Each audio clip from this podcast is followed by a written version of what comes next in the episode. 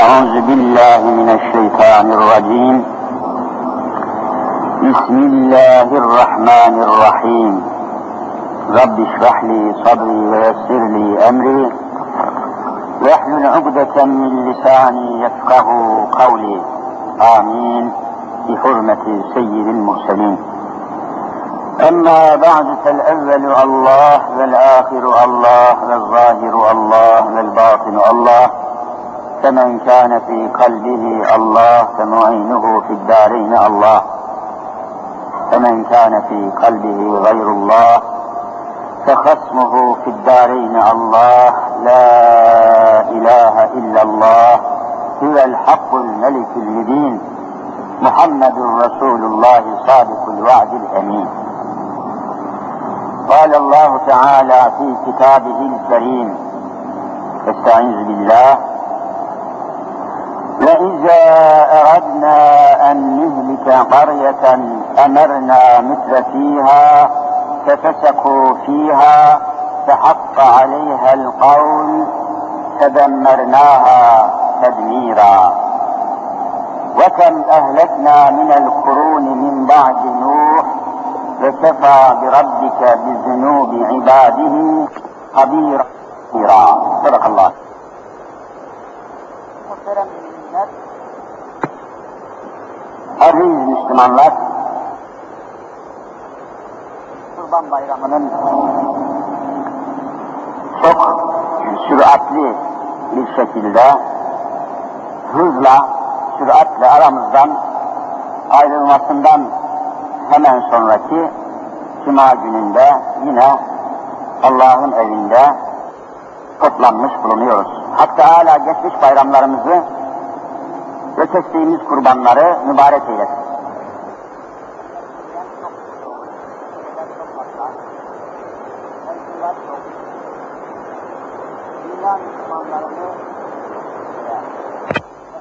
Şimdi daha önce kürsüye getirelim diye çoğu zaman sıkıntı çekiyoruz.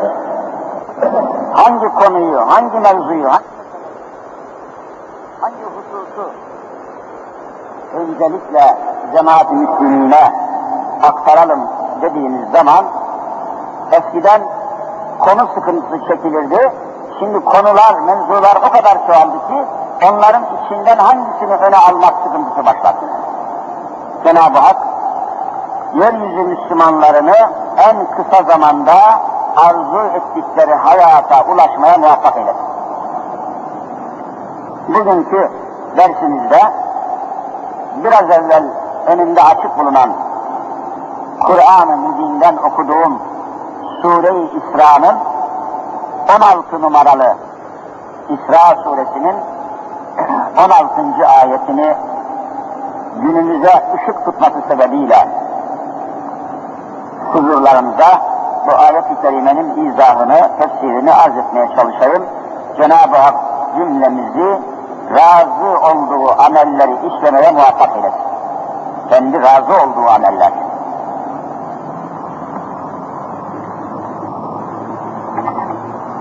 Kardeşler, yeryüzünde insan dediğimiz varlık, insan, Allah-u Teala Kur'an'da insan diyor. İnsan denen varlığın kabiliyetleri var, karakterleri var, kendine mahsus halleri var, anlayışı var, düşüncesi var, herkesin kendine göre bir tavrı, bir tarzı, bir düşüncesi, bir anlayışı, bir kavrayışı var. Bunlar Cenab-ı Hakk'ın insanlara verdiği özellikler, güzellikler, farklılıklar, çeşitlilikler. Bunlara bir şey denmez. Ama bir de var ki bazı konularda insanlar müşterek, yani ayrıcalığı, farklılığı olmayan şeyler de var. Bunların bir tanesi de yeryüzünde insan kadar yalnız yaşayamayan, yalnız olamayan, yalnız kalamayan, yalnızlığa tahammülü olmayan ikinci bir varlık yok. İnsanı en çok korkutan, ürküten yalnızlıkmış. Yalnızlık.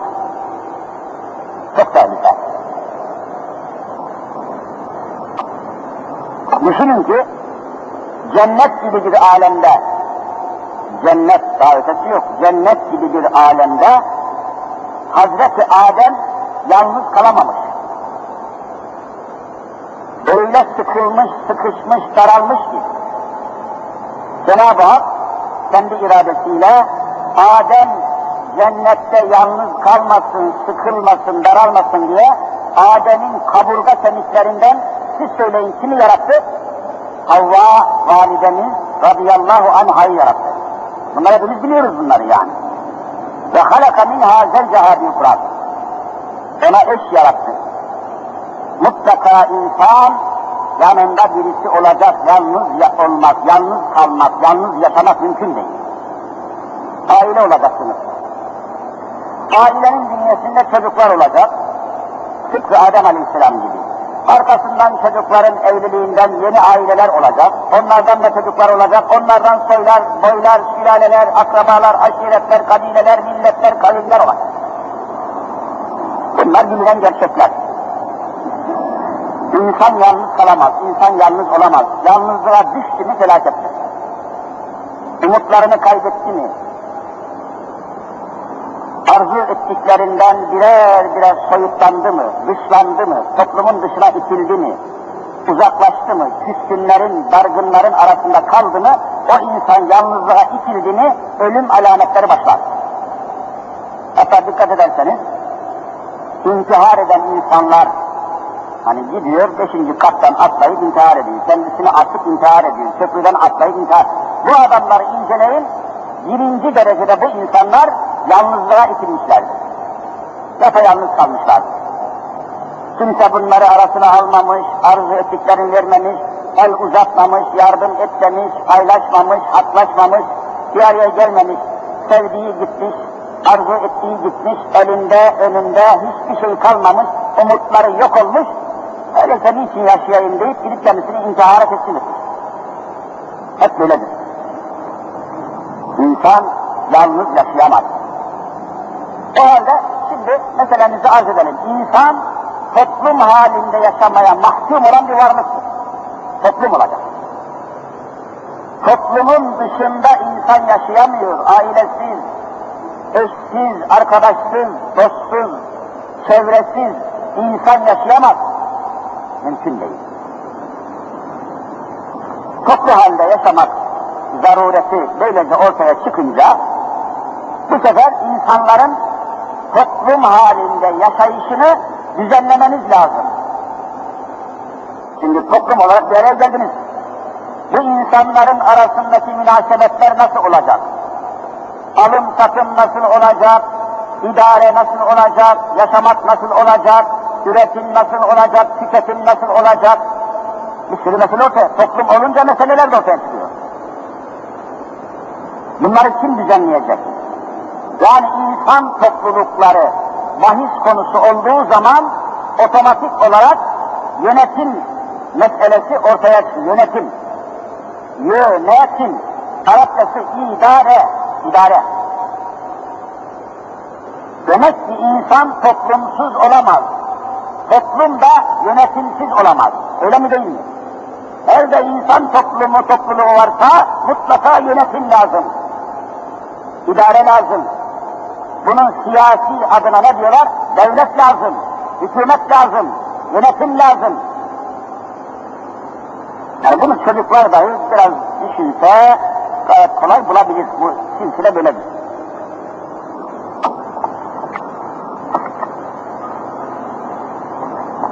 Herhalde demek ki karşımıza, önümüze yönetim meselesi, devlet meselesi çıkıyor. Öyle ya, bir araya gelen insanlar toplum haline geldikten sonra bunların canlarının korunması lazım. Mallarının korunması lazım. Başka nesillerinin korunması lazım. Dinlerinin korunması lazım. İnançların korunması lazım. Aklın korunması lazım. Kur'an-ı Kerim'e göre bir devlet, devlet olabilmesi için 5 şeyi koruması lazım. Bunları unutmamamız lazım. Eğitim, bunların eğitilmesi lazım. Bütün toplumun bu konularda eğitimden geçirilmesi lazım. 5 şeyi korumakla o toplumun başındaki yönetimin, devletin, hükümetin 5 şeyi garanti altına alması lazım, koruması lazım. Devlet olabilmesi için 1. Can emniyeti. İnsanların canını, can emniyetini sağlaması lazım. 2. Mal emniyeti.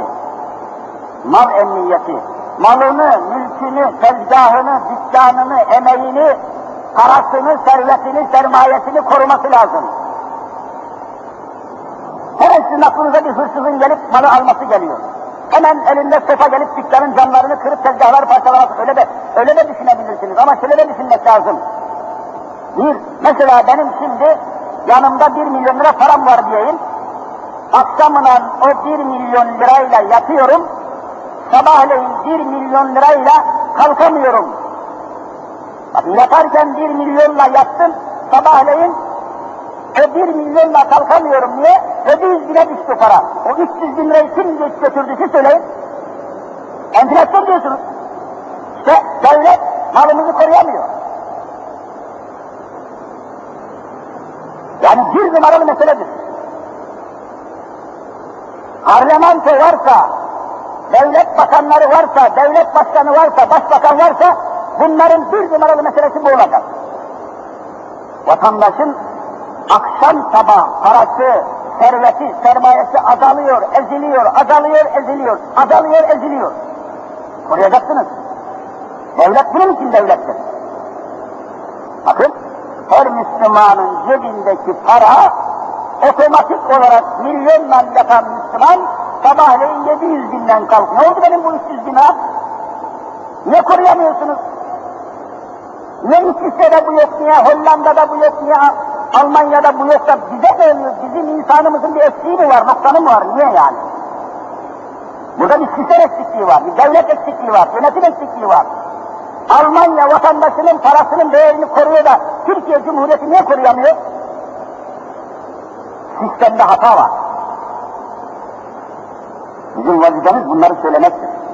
Bir devlet 5 meseleyi koruma altına alması lazım. 5 hususun garantörüdür devlet. 1. Can emniyeti.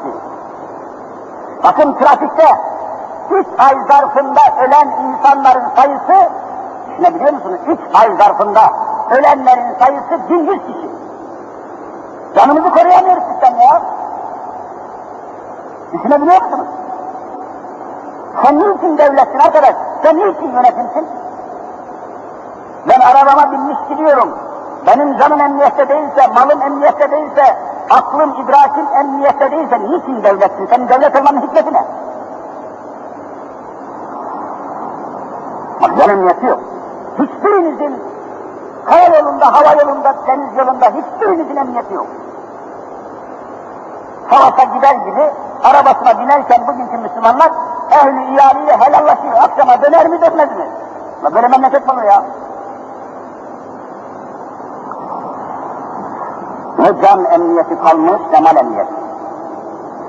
Allah şahit ki Türkiye layık olmadığı bir şekilde kötü yönetiliyor. Kötü yönetiliyor. Kötü, çok kötü. İşte dün ve evvelsi gün gördünüz, yani bir prova yaptılar. Nasıl insanların can emniyetinin olmadığını, nasıl mal emniyetinin, tezgah emniyetinin, iş yeri emniyetinin olmadığını açıkça gördünüz, gösterdiler. Kadıköy'de müthiş bir prova yapıldı. Halkın canını, malını korumakla görevli olan devletin polisi kendi canını kurtaramadı. Yerde çiğnendi, fareler gibi çiğnendi. Ölüm taklidi yapmasa kurtulamıyordu. Bu nedir Allah aşkına Müslüman? Demek ki kötü yönetiliyor ülke. Yönetim çok kötü. İnsanlarımızın bu kadar ezilmeye, vurulmaya, kırılmaya, dökülmeye, bükülmeye, bu kadar perişan olmaya, hepten de bu kadar kötü olmaya kimse karar veremez.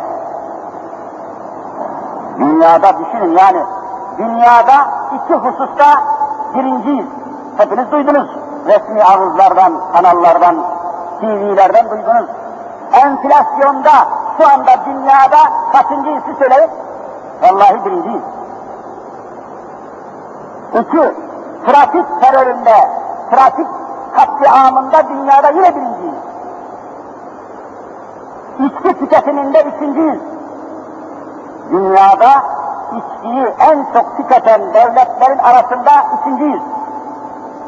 Kumar yarışında, kumarda 2.'yiz dünyada. Bütün 5 yıldızlı oteller kumarhane. Milli Piyango'da kumarhane. Sigara tüketiminde dünyada 182 devlet var, millet var. Sigara tüketiminde de 1.'yiz. Yazık şu millete be, vallahi yazık ya. Bu kadar düşmemeliydi. Bu kadar düşmemeliydi bu millet. Sebep nedir? Belli ki bir felakete doğru gidiyoruz. Helake, yani helak olmak demek ölüm, ölümlerle alakalı. İşte helak, helaket yahut felaket dediğimiz bir istikamet almış başını gidiyor. Eğer sistem böyle devam ederse, adalet iflas etmiş görüyorsunuz, yani hukuk dediğimiz hukuk sistemi, hukuk devleti anlayışı tamamen çökmüş durumda. Mesela hukukun karşısında, kanunların karşısında herkesin eşit olması lazım. Kanunlar insanlara eşit uygulanması lazım. Öyle yazıyor. Yani kanunlar uygulanırken insanların makamına, mevkisine, rengine, ırkına göre ayarlayamazsınız. Ha senin rengin siyah, sen bu kanundan faydalanamazsın diyemezsin. Rengine göre kanun, şekline göre kanun, ırkına, sen efendim Kürtsün, sana bu hakkı vermem diyemezsin. Kanun insanlara eşit uygulanır. Rengine bakılmaz, ırkına bakılmaz, makamına bakılmaz. Cumhur reisi de olsa kanun hepsine eşit işlemesi lazım. Öyle mi değil, yanlış söylüyorum.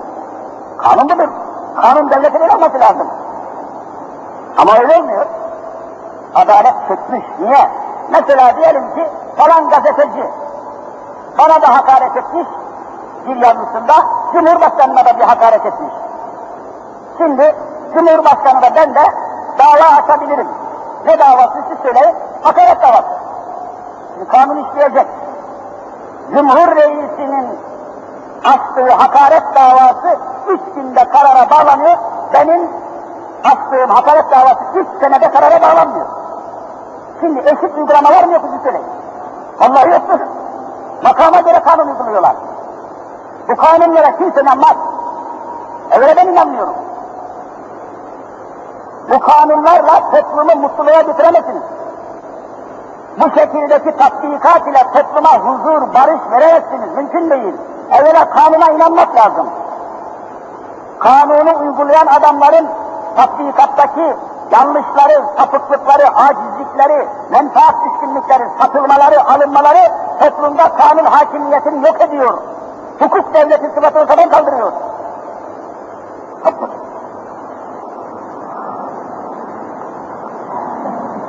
Kanunlar zaten hazırlanırken egemen sınıfların arzu ettiği şekilde hazırlanıyor. Egemen sınıf.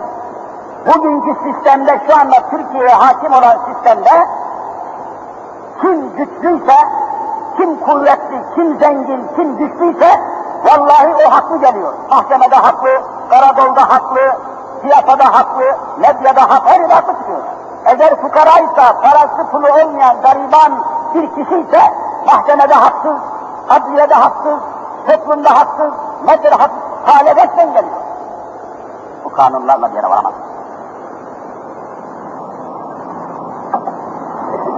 Adam,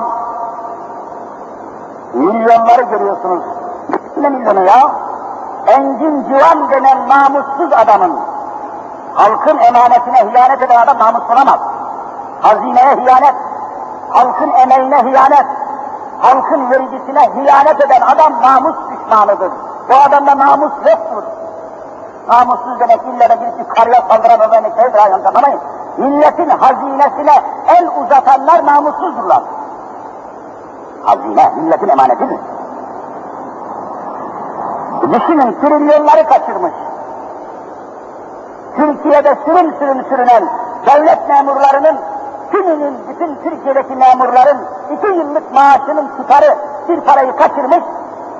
İşte çok kısa bir süre cezaevinde eğlendi, yedi, içti. Ondan sonra birilerinin vasıtasıyla böyle mahkeme olur ya, çekil git dedi, kimsenin başını ağrıtma dedi. Bu kadar servet kaçtı, kayboldu, hazineden gitti. Efendim Halil Bezmen diye bir şerefsiz adam çıktı, ben devleti kazıkladım dedi. Devlet dediği millettir, devletin malı olmaz, devletin malı kimindir siz söyleyin? Milletindir ya, devletin malı olur mu? Ben milleti kazıkladım dedi, elini kolunu sallaya Amerika'ya geçti gitti. Şimdi siz bu gençleri, bu çocukları, bu insanları, bu kanunlara, bu hükümete, bu siyasete, bu idareye, bu yönetime, bu adalete inandırabilir misiniz, inandıramaz mısınız? İnandıramazsınız. Terör tepede, terör yönetimin kendisinde adalet çiğnenmiştir. Zulüm hakim olmuştur. Bu kaçanları görenler, her akşam televizyonları görüyorsunuz işte, biraz da özel televizyonların çıkışından sonra tabii bunlar hızlandı. Efendim arena programı, efendim işte objektif programı, her akşam hırsızları devletin bünyesinde, siyasetin içinde, parlamentonun içindeki hırsızları duya, dinleye o gençler şişti. Adeta o haberlerin, o hırsızların, efendim bürokratların, banka genel müdürlerinin, medyanın hırsızlıklarını, çaldıklarını, aldıklarını, kaçırdıklarını dinleye bu çocuklar topluma karşı adeta patlamaya hazır birer dinamit haline geldi mi gelmedi mi? İşte patladılar. Sistem patlatıyor. Eşit paylaşma yok. Korkunç. Zaman zaman söylüyorum, düşünün yani bir futbolcu ya, bir şey dediğiniz yok, neyse oynasın, zıplasın. Sahaya çıkıp 90 dakika futbol oynayan bir profesyonel bir futbolcunun 1 dakikası resmi havuzda açıkladı, 1 dakikası 18 milyona geliyor. Dakikada 18 milyon para. Ama öbür yanda bir devlet dairesinde çalışan bir memur, bir futbolcunun 1 dakikada aldığı 18 milyonu vallahi 30 günde alamıyor. Yapmayın Müslümanlar, yapmayın. Anlayın sistemin sakatlığını. Ben kimsenin aleyhine konuşmuyorum. Burada muhatabımız Ahmet, Mehmet değil. Sistemi konuşuyoruz. Yanlış işliyor. Kimseyi razı edemezsiniz. İşte bir devlet memuru 18 milyon alamıyor bugün, 30 günde. Bir futbolcu benim gözümün içine baka 1 dakikada bir memurun 30 günlük maaşını alacak. Ben de bu sistemi alkışlayacağım. İçinizde bu sistemi alkışlayanlar varsa hepsi zalimdir.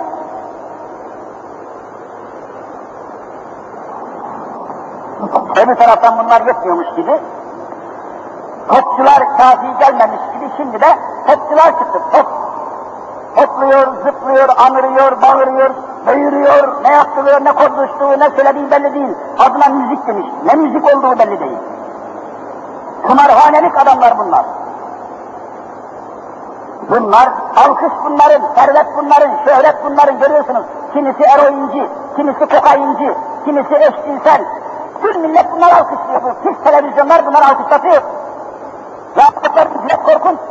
Geçen açıklandı bir tanesi, biliyorsunuz.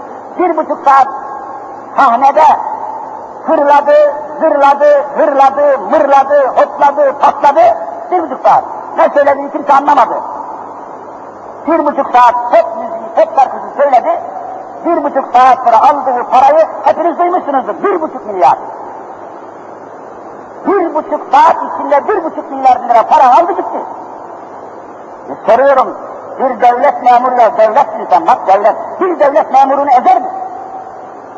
Devlet bütün icraatını memurla yapar. Bir ülkede memur eziliyorsa devlet yok demektir. Bir devlet memuru 30 sene çalışıyor. Soruyorum, hepiniz burada aklı başında Müslüman insanlarsınız. Bir devlet memuru 30 sene sonra emekliye ayrılırken, top parkıcısının 1,5 saatte aldığı 1,5 milyar lirayı 30 sene sonra ayrılırken tazminat olarak alabiliyor mu, alamıyor mu soruyorum. Alamıyorum. Bu sistem zalimdir, bu sistemi açıklayamazsınız. Bu sistemi övemezsiniz, beğenemezsiniz, Müslümansınız.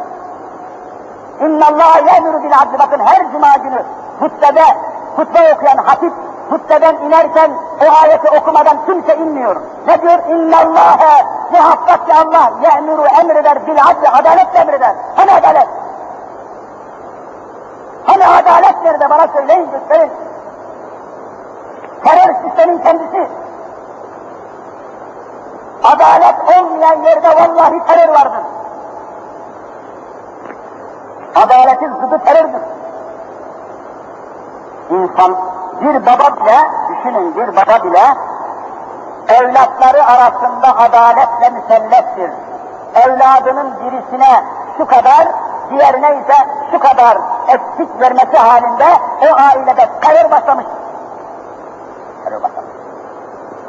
İslam'da buna imkan yoktur, buna mekan verilmez, yer verilmez. Hatta kitaplarındaki bir baba, bir aile reisi diyelim. 3 nüfuslu, 5 nüfuslu, neyse nüfus mühim değil, bir aile reisi. Evin dışındaysa, karşıda, pazarda, dükkanda, tezgahta, atölyede. Yani bakın, hem psikolojik hem de pedagojik bir hadise ortaya çıkıyor. Bir baba dışarıda çalışıyor, seferde, seyahatte, ticarethanede, neredeyse. Yemek yiyeceği zaman, bakın dışarıda ben yemek yiyeceğim, şimdi ben iş adamıyım. Yemeğini neye göre ayarlayacağını bütün şer'i kitaplar açıklamıştır. Bir adam, bir ev reisi, bir hane reisi, bir baba dışarıda etli, sütlü, kebaplar, haç kebapları, bir pahalı yemekler, yiyecekler yerken, o adamın ailesi, hanımı, çocukları o kendi yediğinden daha az değerde yemek yiyorsa, adam kebap yiyor, evdeyse adam pırasa yiyor. Aynı değerde yemek, aynı ölçüde, aynı miktarda, aynı maliyet içerisinde düşünmeyip kendisi istediğini yiyor, ailesine istediğini yedirmiyorsa o hane reisi zalimin ta kendisidir. Zalimin ta kendisidir. Kendisi aynı değerde ailesine elbise giydirmeyen baba ve hane reisi vallahi zalimdir. Gerçekten. Öyle nerede? Aile terörü. Hayat aileden başlar. Sonra devlete doğru gider. Ya siz nefsinizde adaleti tatbik etmiyorsanız, kendi kasanızda, kendi cüzdanınızda, kendi vicdanınızda, kendi ailenizde adaleti ikame etmiyorsanız adalet beklemeyin. Aşağıdan yukarıya adalet devam eder. Sistem felaket içerisinde. Parlamentoya bakın. Parlamento tümüyle aciz. Yönetim acıda düşmüş durumda şu anda. Seçim olayı 4 ayı geçti. Öyle mi değil? Yanlış mı söylüyorum? 4 ayı geçti. 4 arpa boyu mesafe alınmamış. Hiçbir mesele halledilmemiş. İşsizlik, enflasyon, sağlık, eğitim, öğretim, sosyal sigorta hiçbir şey halledilmemiş. Hiçbir kanun çıkmamış. Ama masraf yerinde, geçen açıkladım burada arz ediyor, o zaman çoğunuz yoksunuz. Kamuran İnan adındaki oldukça eski bir parlamenter, eski bir milletvekili beyefendi açıkladı, biliyorsunuz. 4 aydır hiçbir problemi çözmemiş olan parlamento 550 milletvekilinin bu millete maliyetini açıkladı, kata mal oluyor. Yani milletin 550 milletvekili gitsin de meselemizi, problemlerimizi çözsün diye göndermiş olduğu bu kişilerin aldıkları maaşlar, ücretler, harcırahlar, parlamento binasının elektriği, suyu, lokantası, berberi, polisi, amiri, memuru tamamı bir günde parlamentonun 550 milletvekilinin bir günlük bu millete maliyetini açıkladı. Ne kadar? 13 milyar bir günde. Bakın kelimeyi dikkatli söylüyorum. Günde 13 milyar dolar. Hiçbir iş yapmıyorlar. Bunu dakikaya bölmüş, dakikası 125 milyona mal oluyor. Hey gibi Müslümanlar, hey! Yani bugün Ankara'daki parlamentonun millete dakikada maliyeti 125 milyon Müslüman, değerli Müslüman. Bir dakikada 125 milyon, günde 13 milyar. Parlamentonun maliyeti millete, bu kadar millet. Mamur sürünüyor, işçi sürünüyor, öğretmen sürünüyor.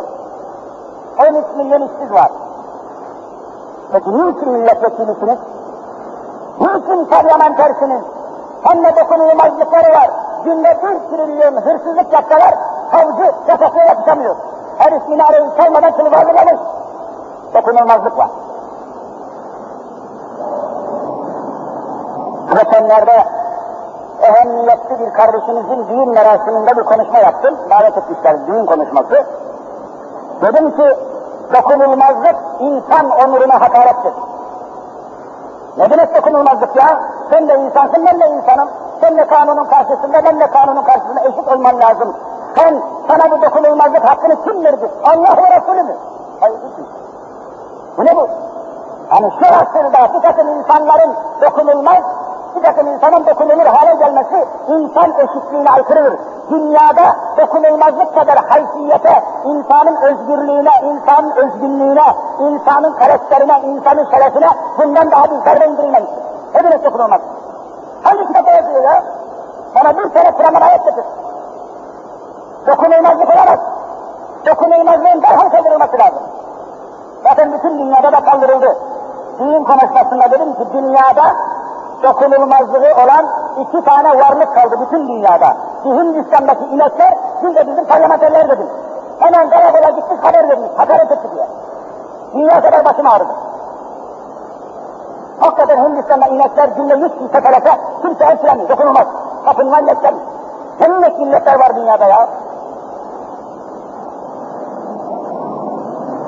Bizlere bir parlamenter, 1 trilyonu bir saatte kaçırsa, bence o ifadesiyle alamıyor. Ne dokunulmazlığı? Evla parlamentoda dokunulmazlığı kaldırılacakmış. Kim kaldırır? Hırsızın şeyini kaldırır mı?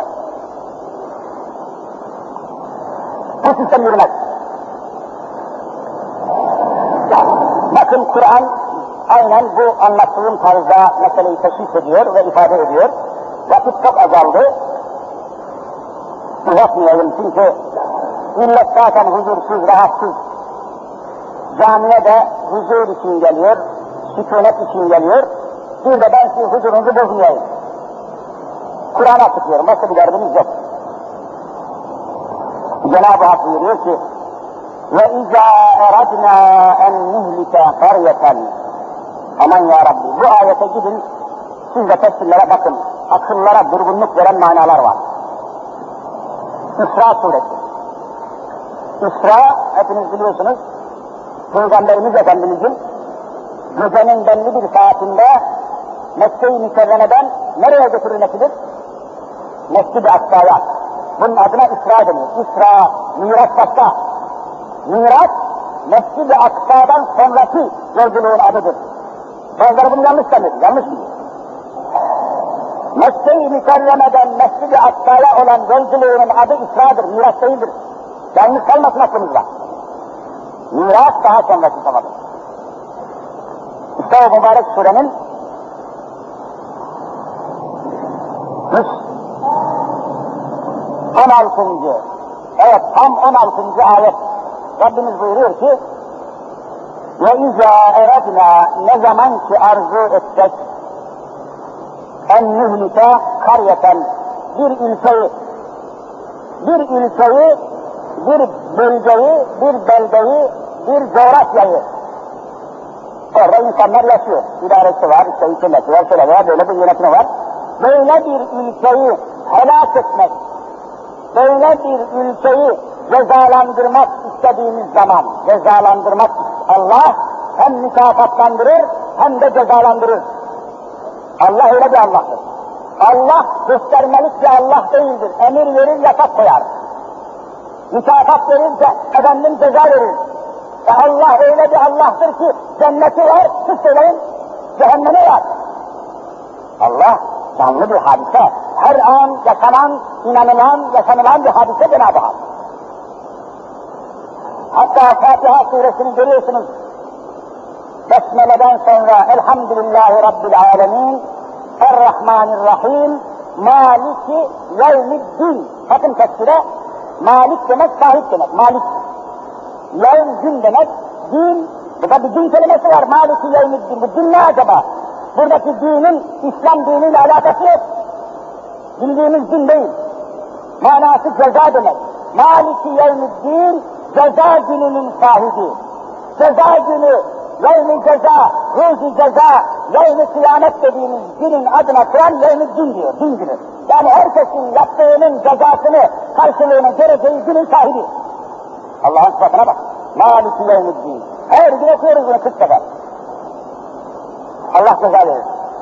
Biz Rabbimiz buyuruyor ki, biz azimşan Cenab-ı Hak, azametinden dolayı ben demiyor, biz diyor.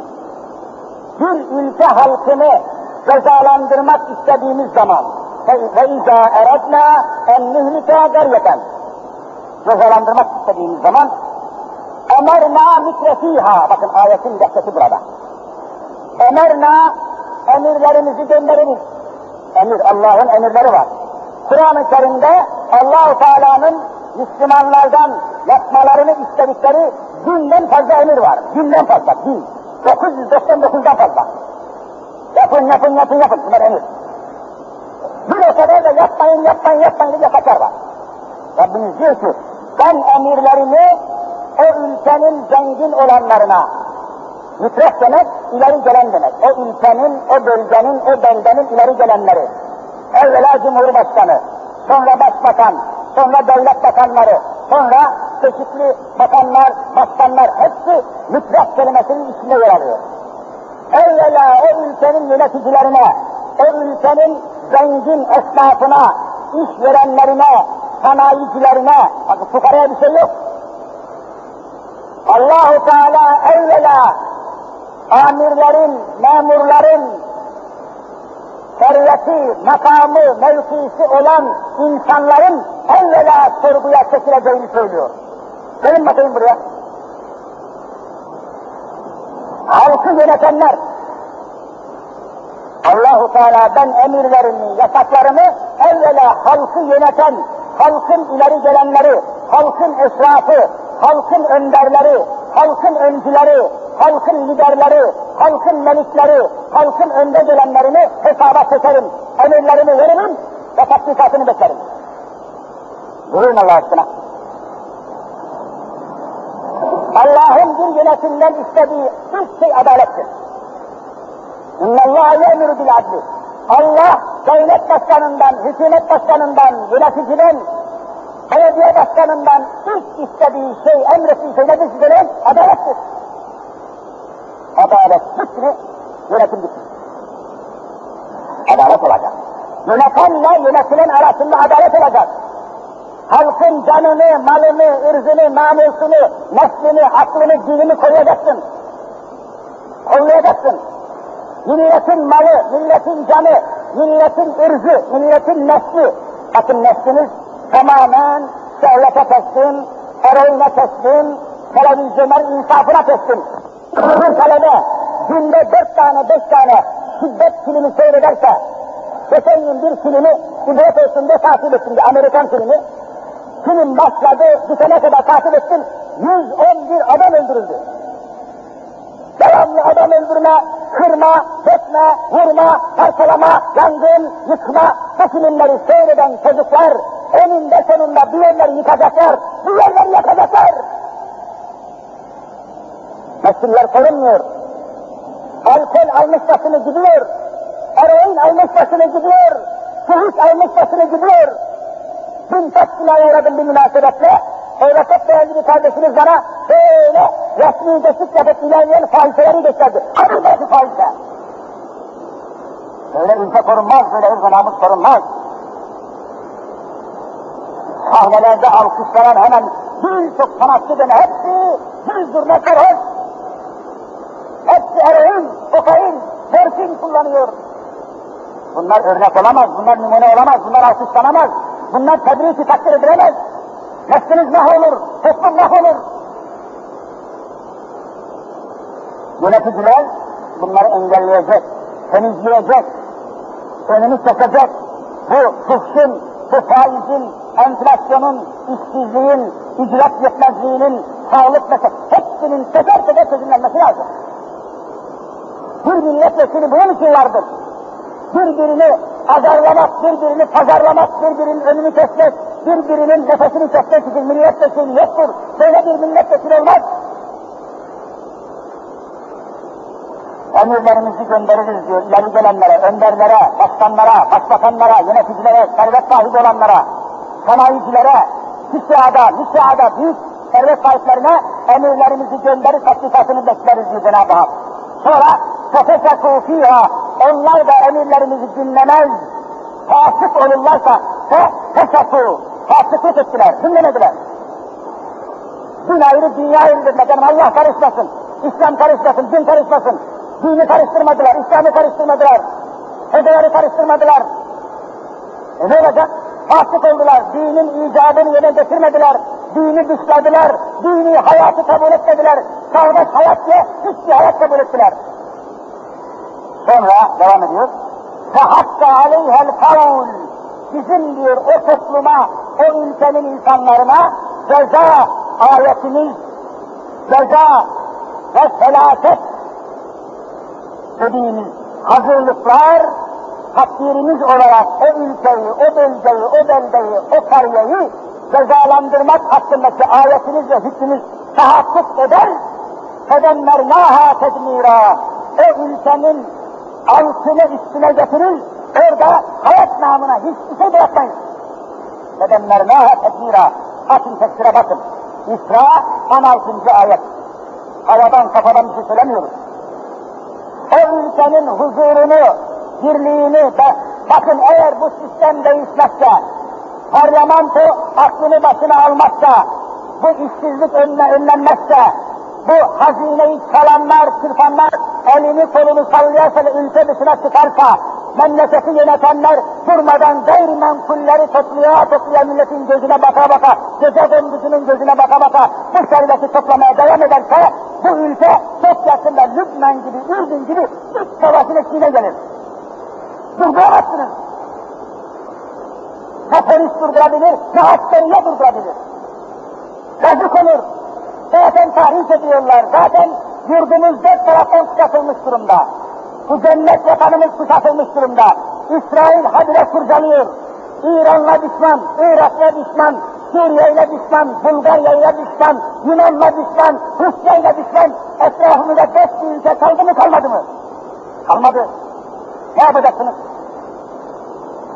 Bu toprakları kimseye bırakamayız. Bu bizim vatanımız, ülkemiz, bölgemiz. Şehitlerimizin kanı var, canı var, hayatı var. Mehmet Akif öyle diyor. Tüm bu vatanın uğruna olmaz ki feda, şüheda fıştıracak, toprağı sıktan şüheda. Her yavuz toprağı sık diyor, şehitler dökülecek. O kadar şehit var yani. Sen bu toprağı kime bırakırsın? Ne teröriste, ne şuna, ne buna, ne Suriye'ye, ne Rusya'ya, ne İsrail'e, buralardan bir karış bir şey veremezsiniz. Ebedi cehennemlik olursunuz. Yeri geldiği zaman vatanımız için, ülkemiz için her şeyimizi vereceğiz ama hükümetten, devletten, sistemden de adalet istiyoruz. Önleyin şu kargaşayı, önleyin şu adaletsizliği, önleyin işsizliği, önleyin enflasyonu. Millet patlayacak hale geldi. فَدَمَّرْنَاهَا تَدْمِيرًا o ülkenin diyor, bakın ekonomi bozuldu, iktisat bozuldu, itikad bozuldu, aile düzeni bozuldu, cinsiyet bozuldu, zihniyet bozuldu, herkes birbirini kazıklamaya çalışıyor, aldatmaya çalışıyor, atlatmaya çalışıyor, çetlerin, senetlerin bile geçebildiği kalmadı. Böyle gidemezsiniz, patlar millet. Allah-u Teala cümlemizi ikaz eylesin inşallah. Evvela başımızda hasbel beşer, yönetici durumunda olanları Rabbim ikaz eylesin. Hadisenin tehlikesini görmeyi, tehditleri görmeyi önceden tedbir almayı nasip eylesin. Allah-u Teala başımızdaki yönetimi, idareyi ve rejimi İslam'a tedbir eylesin inşallah. Ezan okundu uzatmayayım. Allah nasip ederse bu konu daha biraz açılması lazım. Daha biraz genişletilmesi lazım. Zamanımız yetmemiştir. Cemaatimiz camiye geldiği için de vakit Daha önce başlama imkanımız yoktur. Haftaya bu konuyu devam ettirmek niyetiyle burada kesiyorum. Hakkı Teâlâ geçmiş bayramımızı mübarek eylesin. Kestiğimiz kurbanları kabul eylesin. Akıttığımız kurban kanlarını alem-i İslam'ın kanını atmasına engel teşkil etsin. Cümlemizi rıza ve rahmetine nail eylesin. Bizi yönetenleri Rabbim adaletle yönetmeyi onlara nasip eylesin. Ülkemizi, bölgemizi, toprağımızı, yurdumuzu, yuramızı düşmanların şerrinden emin eylesin.